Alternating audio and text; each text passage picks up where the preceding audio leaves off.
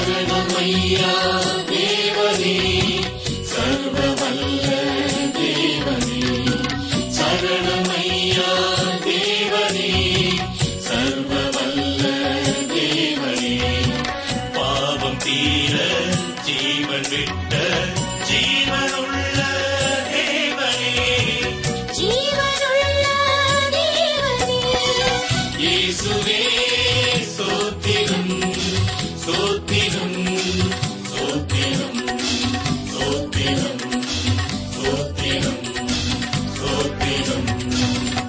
வேத ஆராய்ச்சி நிகழ்ச்சிக்காக காத்துக் கொண்டிருக்கும் அன்பு உள்ளங்களே தேனிலும் மதுரமான வார்த்தைகளை ஏந்தி வரும் இந்நிகழ்ச்சி மூலம் தேவனே என்னோடு பேசும் என்ற ஜெபத்தோடு வானொலி நிகழ்ச்சியை கேட்போமா?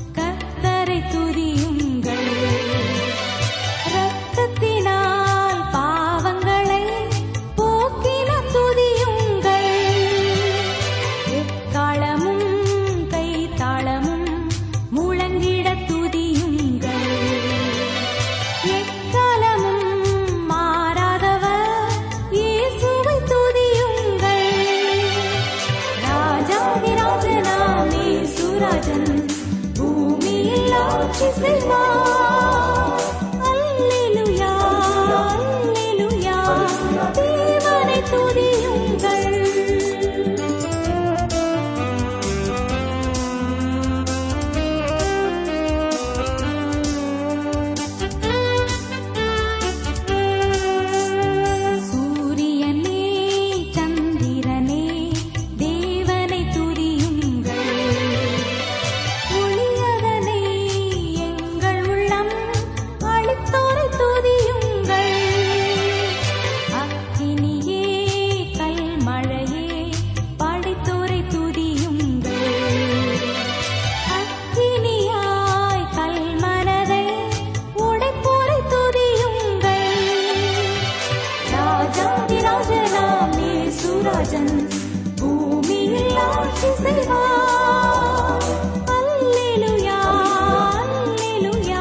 தேவனை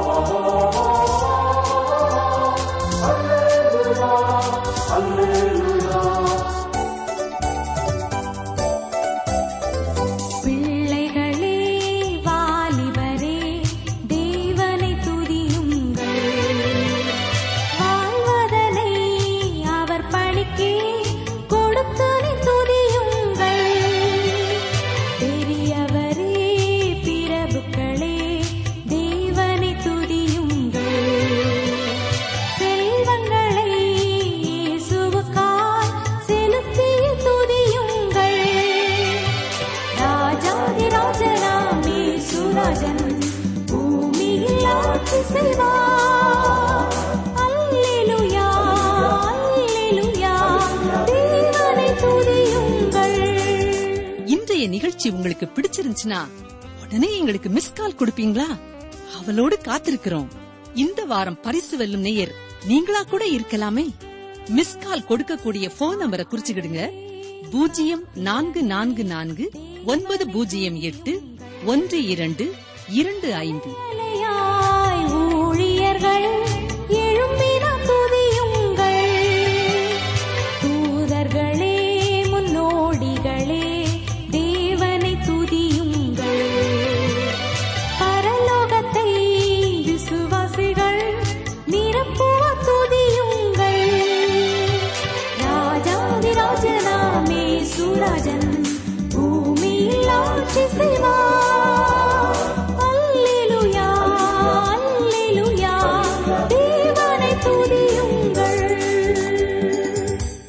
கிறிஸ்துக்குள் பிரியமானவர்களே இந்த வேதாராய்ச்சி நிகழ்ச்சியை நீங்கள் தொடர்ச்சியாக கேட்டு இந்த ஊழியங்களுக்காக ஜெபித்து வருவதற்காக உங்களுக்கு நன்றி கூறுகிறோம். உங்களுக்காக நாங்கள் ஜெபிக்க வேண்டும் என்றாலும் தயங்காது எங்களோடு தொடர்பு கொள்ளுங்கள். உங்களுக்காக நாங்கள் ஜெபிக்க அவளோடு காத்திருக்கிறோம். இந்த வேத வசனங்கள் உங்களுக்கு பயனுள்ளதாய் இருந்தது என்று எழுதியிருக்கிற ஒவ்வொருவருக்காகவும் கர்த்தருக்கு ஸ்தோத்திரம் செலுத்துகிறோம். தொடர்ந்து வசனங்களை கேளுங்கள். ஆவிக்குரிய வாழ்க்கையிலே வளருங்கள். வசனத்திற்கு கீழ்ப்படியுங்கள். கர்த்தர் தாமே உங்களையும் உங்கள் குடும்பத்தையும் அவருடைய நாம மகிமைக்கென்று தொடர்ந்து வழி நடத்துவாராக. பிரிமானுள்ளே இரண்டு பேர் முதலாம் அதிகாரம் ஐந்தாம் வசனம் முதல் இன்று நாம் சிந்திக்கப் போகிறோம். வேத புத்தகத்தை எடுத்து பாருங்கள். இரண்டு பேதிரு முதலாம் அதிகாரம் ஐந்து முதல் ஏழு வசனங்களை நான் வாசிக்கிறேன். இப்படி இருக்க நீங்கள் அதிக ஜாக்கிரதை உள்ளவர்களாய் உங்கள் விசுவாசத்தோட தைரியத்தையும் தைரியத்தோட ஞானத்தையும் ஞானத்தோட இச்சையடக்கத்தையும் அடக்கத்தையும் பொறுமையையும் பொறுமையோட தேவ பக்தியையும் தேவ சகோதர சிநேகத்தையும் சகோதர சிநேகத்தோட அன்பையும் கூட்டி வழங்குங்கள். இங்கே இப்படி இருக்க நீங்கள் அதிக ஜாக்கிரதை உள்ளவர்களாய் என்று முதலாவது சொல்லப்பட்டிருக்கிறது. கிறிஸ்தவ வாழ்க்கை என்பது மிகவும் முக்கியமான காரியம். அனைவருடைய வாழ்க்கையிலே அது ஏதோ நமது முக்கியமான பணிக்கு அடுத்த ஒரு காரியமாக எடுத்துக்கொள்கிறோம். கிறிஸ்தவ வாழ்க்கை குறித்து இன்று மக்கள் சிந்திப்பது என்ன? அதை நமது வியாபார ஸ்தலத்திற்கோ பள்ளிக்கோ அல்லது சமுதாய வாழ்க்கைக்கோ எடுத்துச் செல்ல வேண்டியது அவசியமில்லை என்று நினைக்கிறோம். கிறிஸ்தவ வாழ்க்கை என்றால் ஞாயிற்றுக்கிழமைகளிலே மட்டும் உடுத்தும் ஒரு உடை போல எண்ணுகிறோம். ஆனால் பேதர் இங்கே என்ன சொல்கிறார்? நீங்கள் அதிக ஜாக்கிரதை உள்ளவர்களாய் என்று சொல்கிறார். ஏனென்றால் விசுவாச வாழ்க்கைக்குள்ளே வந்த பிறகு எல்லாம் தானாக நடக்கும் என்று நாம் எண்ணிவிடக்கூடாது. நமது அனுதன வாழ்க்கையை குறித்து ஒவ்வொரு காரியங்களிலேயும் நாம் ஈடுபடும் விதங்களை குறித்து ஜாக்கிரதை உள்ளவர்களாய் கருத்து உள்ளவர்களாய் ஏன் கவனம் உள்ளவர்களாய் இருக்க வேண்டும் என்பதற்காகத்தான் இவ்வாறு சொல்லுகிறார். இங்கே நாம் அடிப்படை விசுவாசத்தோடு கூட சேர்த்துக் கொள்ள வேண்டிய காரியங்களை குறித்து பேதர் ஒரு பட்டியலை நமக்கு தருகிறார். இந்த பட்டியலிலே காணப்படும் காரியங்கள் எண்ணிக்கை கற்றுக்கொள்வதற்கு சிறு பிள்ளைகளுக்கு கொடுக்கப்படும் பாசி மணிகளாலான ஒரு ஸ்லைட்டை போல அல்ல. அல்லது ஒன்றன் பின் ஒன்றாக அடுக்கி வைக்கப்பட்ட கட்டைகளிலே ஒன்றை தட்டிவிட்டால் எல்லாம் ஒன்றன் பின் ஒன்றாக விழும் ஒரு விளையாட்டு போலவும் அல்ல. அல்லது ஒரு கட்டிடம் கட்டுவதற்கு ஒரு கல்லின் மேல் ஒரு கல்லை வைத்து கட்டுவது போலும் அல்ல. ஞாபகத்தில் இருக்கிறதா? ஒன்று பேர் நாம் கற்றுக்கொள்ளும் பொழுது அவர் ஜீவனுள்ள கற்களை குறித்து சொன்னார். ஜீவனுள்ள கற்களை கொண்டு ஆவிக்குரிய மாளிகையை கட்டுவதை குறித்து நாம் சிந்தித்தோம். எனவே அருமையானவர்களே நாம் நினைவிலே கொள்ள வேண்டியது எல்லாம் அந்த கற்கள் எல்லாம் ஜீவன் உள்ளவை அது மட்டுமல்ல கிறிஸ்தவ வாழ்க்கையானது வளர்ச்சி பெற வேண்டிய ஒரு வாழ்க்கை. எனவேதான் இரண்டு பேர் மூன்றாம் அதிகாரம் பதினெட்டாம் வசனத்தில் அவர் சொல்லும் பொழுது நம்முடைய கர்த்தரும் ரட்சிகருமாகிய இயேசு கிறிஸ்துவின் கிருபையிலும் அவரை அறிகிற அறிவிலும் வளருங்கள் என்று சொல்கிறார். சாதாரணமாக எல்லாரும் அறிந்திருக்கும் ஒரு உதாரணம் என்னவென்றால் ஒரு வளரும் மரம். நீங்கள் மரம் வளர்வதை எப்பொழுதாவது கவனித்து பார்த்திருக்கிறீர்களா? பொதுவாக காடுகளிலே நடைபெறுகிற இரண்டு முக்கியமான காரியங்கள் என்னவென்றால் அங்கே காணப்படும் தாவரங்களிலே ஒரு மறுரூபம் நடைபெறுகிறது.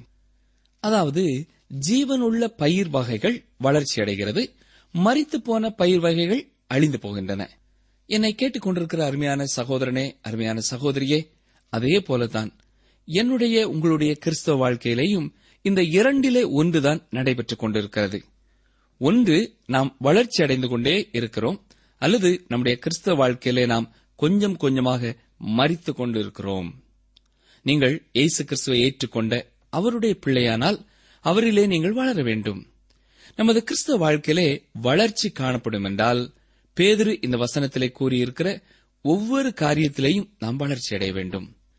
மரமானது சிறிய கன்றாயிருக்கும் பொழுது அதன் கிளைகள் மிகவும் மெல்லியதாயிருக்கிறது.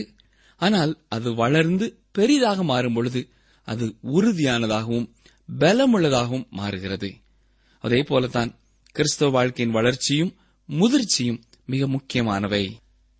இதை கேட்டுக்கொண்டிருக்கிற அருமையான நண்பரே சகோதரியே ஆண்டவராய் இயேசு கிறிஸ்துவை நீங்கள் இரட்சகராக ஏற்றுக்கொண்ட நாள் உங்களுக்கு ஞாபகத்தில் இருக்கிறதா?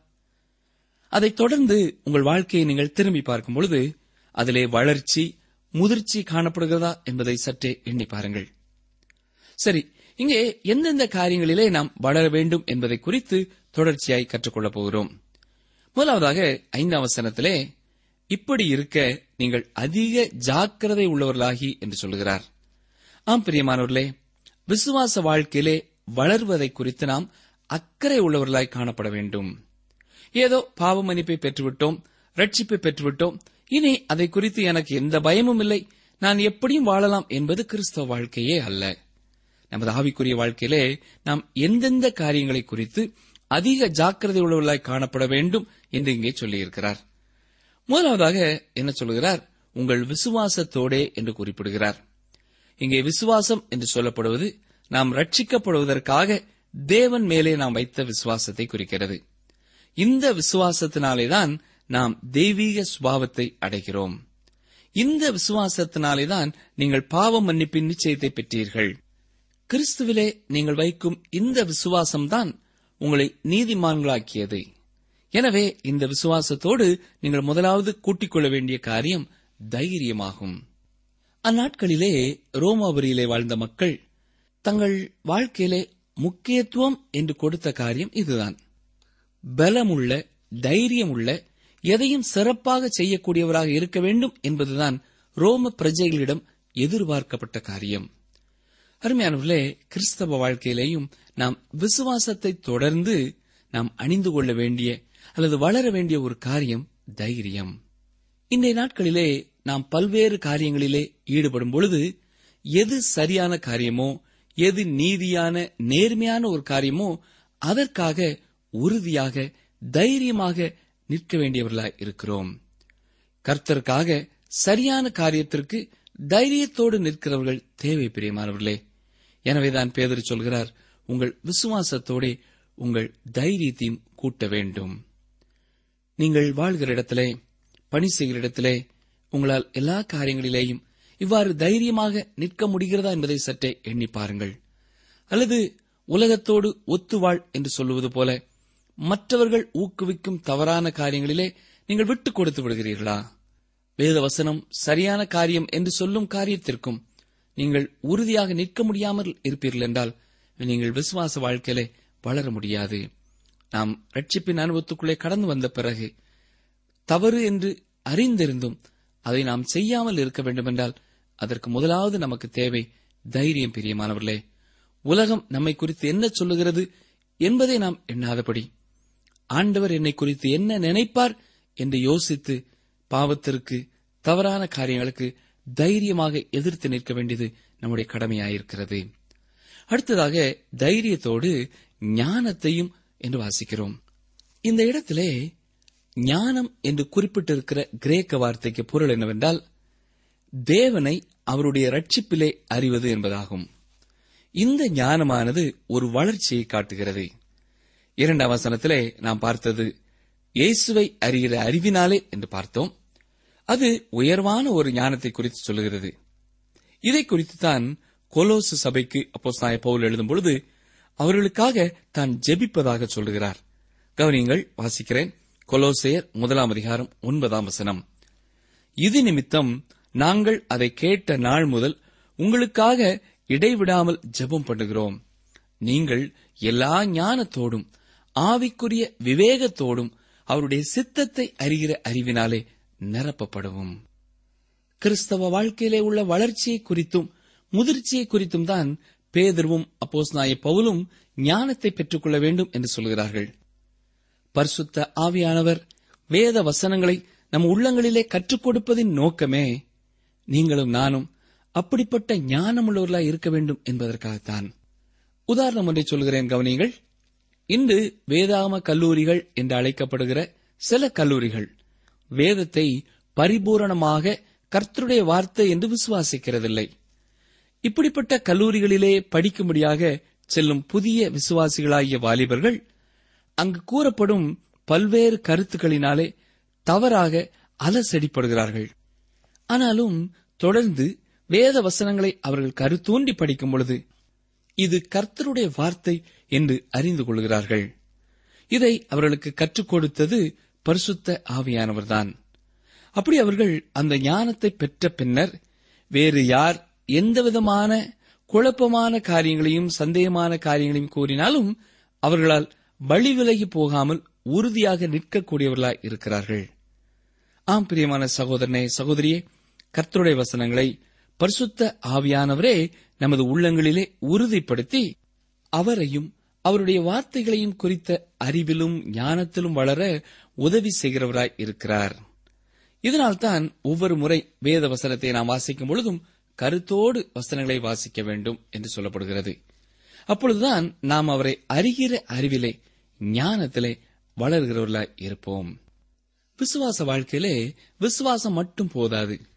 நாம் சரி என்று அறிந்திருக்கிற காரியங்களுக்கு உறுதியாக நிற்க தைரியம் வேண்டும் என்று பார்த்தோம். தேவன் சொல்லுகிற காரியங்களை சரியாய் அறிந்தவர்களாய் வாழ அதற்கேற்ற ஞானமும் நமக்கு தேவை.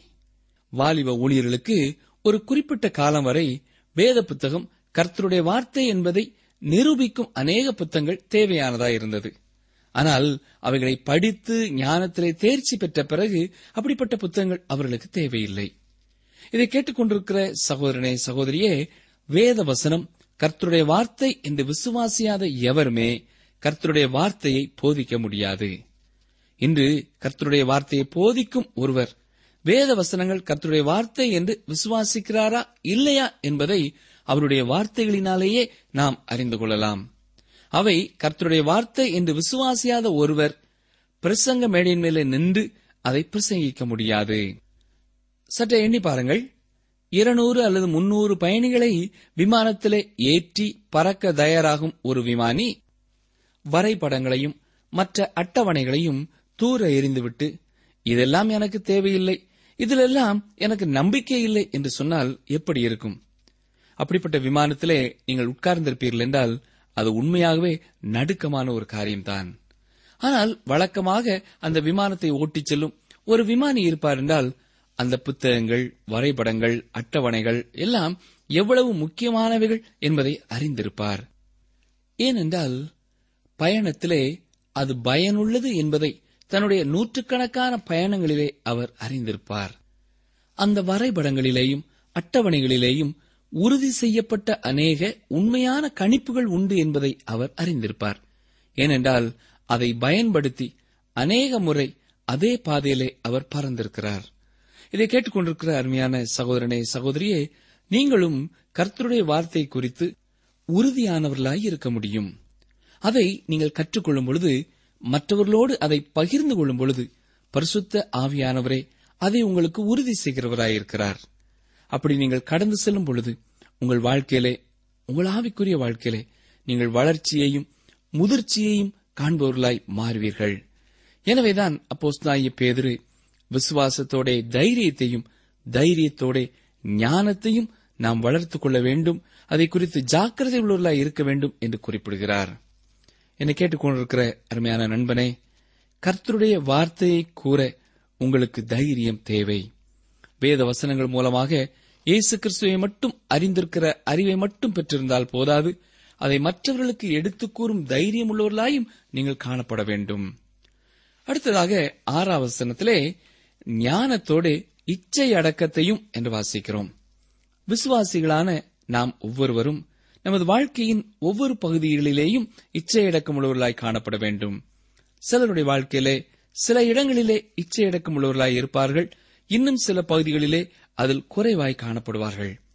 விசுவாச வாழ்க்கைக்குள்ளே கடந்து வந்த ஒவ்வொருவரும் எல்லா பகுதிகளிலேயும் இச்சை அடக்கம் உள்ளவர்களாய் இருக்க வேண்டும்.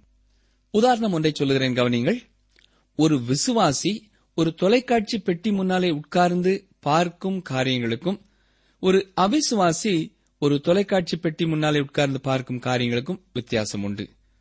ஒரு விசுவாசி தேவையான காரியங்களை மட்டும் தேவையான நேரங்களிலே மட்டும் அதற்காக செலவு செய்வதையும் நேரத்தை குறித்த எந்த எண்ணமும் இல்லாமல் ஒரு அவிசுவாசி மணிக்கணக்காய் தொலைக்காட்சி பெட்டி முன்னாலே உட்கார்ந்திருப்பதையும் நீங்கள் பார்த்திருப்பீர்கள்.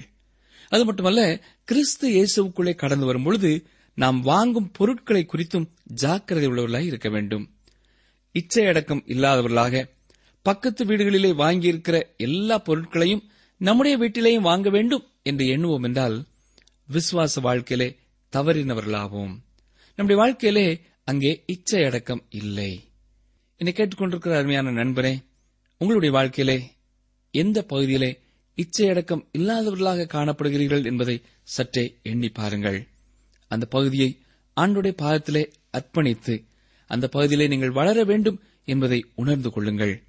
ஏற்கனவே பேதுரு சொன்னது போல நாம் இப்படி வளருவதை குறித்து ஜாக்கிரதை உள்ளவர்களாக விழிப்புள்ளவர்களாக கவனமுள்ளவர்களாக இருந்தால்தான் நாம் வளர முடியும். அடுத்ததாக ஒரு விசுவாசியின் வாழ்க்கையிலே ஜாக்கிரதையாக இருந்து வளர வேண்டிய காரியம் பொறுமையாகும். பொறுமை என்று சொல்லும் பொழுது நாம் செல்கின்ற பாதையிலே வாகனங்கள் அதிகமாக இருப்பதைக் கண்டு பொறுமையாயிருந்து வேலைக்கு தாமதமாக செல்லும் பொறுமை அல்ல. பாடுகள் வேதனைகள் துன்பங்கள் வரும்பொழுது அதை சகித்துக் கொள்ளும் பொறுமை. இந்த பொறுமையை குறித்து அப்போஸ் நாய பரிசுத்த பவுல் ஆவியின் கனியிலே எழுதும் பொழுது நீடிய பொறுமை என்று குறிப்பிடுகிறார். அதற்கு சரியான மொழிபெயர்ப்பு என்ன தெரியுமா? தொடர்ந்து துன்பத்தை சகித்துக் கொள்ளுதல் என்பதாகும். எனவேதான் அங்கே நீடிய பொறுமை என்று சொல்லப்பட்டிருக்கிறது. இது ஞானத்தின் மேலும் தைரியத்தின் மேலும் கட்டப்பட்டதாகிய பொறுமை. வளரும் ஒரு மரத்தைப் போல ஒவ்வொரு கிறிஸ்தவனும் தன்னுடைய தைரியத்திலே வளர வேண்டும் ஞானத்திலே வளர வேண்டும். அது மட்டுமல்ல வாழ்க்கையின் எல்லா பகுதிகளிலேயும் இச்சையடக்கம் அடக்கமுள்ளவர்களாக இருக்க வேண்டும். அதோடு கூட சகிப்பு தன்மை உள்ளவர்களாக எதையும் தாங்கிக் கொள்ளும் மனப்பக்குவம் உள்ளவர்களாக பொறுமை உள்ளவர்களாக காணப்பட வேண்டும். யாக்கோப் எழுதின பொதுவான நிருபத்திலே நாம் கற்றுக்கொண்டது ஞாபகத்திலே இருக்கிறதா? வாசிக்கிறேன். யாக்கோபு முதலாம் அதிகாரம் இரண்டாம் மூன்றாம் வசனங்கள். என் சகோதரரே நீங்கள் பலவிதமான சோதனைகளில் அகப்படும்போது உங்கள் விசுவாசத்தின் பரீட்சையானது பொறுமையை உண்டாக்கும் என்று அறிந்து அதை மிகுந்த சந்தோஷமாக எண்ணுங்கள். என்னை கேட்டுக்கொண்டிருக்கிற அருமையான சகோதரனே சகோதரியே அருமையான ஐயா அம்மா உங்களுடைய வாழ்க்கையிலே நீங்கள் பாடுகளின் வழியாக துன்பங்களின் வழியாக கடந்து வந்து கொண்டிருப்பீர்கள் என்று சொன்னால் இந்த சூழ்நிலையிலேதான் உங்களுக்கு இந்த பொறுமையானது அதிகம் தேவையானதாயிருக்கிறது. விசுவாச வாழ்க்கையிலே நாம் ஜாக்கிரதையோடு இருந்து வளர்த்துக் கொள்ள வேண்டிய மற்றொரு காரியம் தேவ பக்தியாகும் இந்த தேவ பக்தியானது இன்று குறைந்து வரும் காலமாயிருக்கிறது. இதன் உண்மையான பொருள் என்னவென்றால் தேவனைப் போல இருத்தல். நீங்கள் கடவுளுடைய குடும்பத்திலே ஒரு அங்கத்தினராய் மறுபடியும் பிறந்த பின்னர் உங்கள் பிதாவைப் போல நீங்கள் இருக்க விரும்புகிறீர்கள். இப்படி கூறுவதனாலே நீங்கள் கடவுளைப் போல இருப்பீர்கள் என்பது அல்ல ஆனால் கடவுளைப் போல இருப்பதற்கான வாஞ்சை உங்களுக்கு இருக்கும். அதுவே உங்கள் வாழ்க்கையின் நோக்கமாகவும் இருக்கும். தெய்வீக சுபாவத்திற்குள்ளே கடந்து வந்த ஒவ்வொரு சகோதரனுடைய வாழ்க்கையிலேயும் பிதாவைப் போல இருக்க வேண்டும் இயேசுவைப் போல இருக்க வேண்டும் என்பதுதான் வாஞ்சியாயிருக்கிறது. இல்லையா? இதை கேட்டுக்கொண்டிருக்கிற நண்பரே நீங்களும் உங்களுடைய வாழ்க்கையிலே அவரைப் போல வாழ வேண்டும் என்ற வாஞ்சை உங்களுக்கு இருக்கிறதா? அப்படி என்றால் நீங்கள் அவருடைய பிள்ளைகளாய் இருக்கிறீர்கள் என்பதை உறுதி செய்கிறீர்கள். ஒவ்வொருவருடைய வாழ்க்கையிலேயும் ஒரு குறிப்பிட்ட வயதிலே நாம் நம்முடைய தகப்பனாரை போல இருக்க வேண்டும் என்று எண்ணுகிறோம். அதாவது ஒரு தகப்பனார் ஒரு கதாநாயகனாக மாறுகிறார். அல்லது சிலருடைய வாழ்க்கையிலே அவரே ஒரு விக்கிரகம் போல இருக்கிறார். ஆனால் அந்த விக்கிரகமானது மேடையிலிருந்து கீழே விழும் நாளிலே அது ஒரு பயங்கரமான காரியமாயிருக்கிறது. அதாவது அவர் தவறான ஒரு காரியத்திற்கு மாதிரியாகி போகும்பொழுது வேதனை நிறைந்ததாயிருக்கிறது. அப்படிப்பட்ட வேளையிலே தன்னுடைய தகப்பனாரை ஒரு தெய்வம் போல எண்ணிக்கொண்டிருந்த மகன் கசப்புக்குள்ளாகிறான். என்னை கேட்டுக்கொண்டிருக்கிற அருமையான சகோதரனே சகோதரியே நாம் ஆண்டவருடைய பிள்ளைகள். இதனாலே நாம் அவரைப் போல மாற வாஞ்சிக்கிறோம். அவர் ஒருபோதும் நம்மை ஏமாற்றப் போவதில்லை. அவர் நமக்கு ஒரு கதாநாயகன் மட்டுமல்ல அவரே நம் தெய்வம். அவரைத்தான் நாம் ஆராதிக்கிறோம் தொழுது கொள்ளுகிறோம் போற்றுகிறோம். தெய்வ பக்தி என்னும் வார்த்தையிலே துதியும் தொழுகையும் அடங்கியிருக்கிறது. இது நாம் தேவனை சார்ந்து இருப்பதை விளக்குகிறது. அது மட்டுமல்ல அவருக்கென்றே தத்தம் செய்த ஒரு வாழ்க்கையையும் வெளிப்படுத்துகிறது.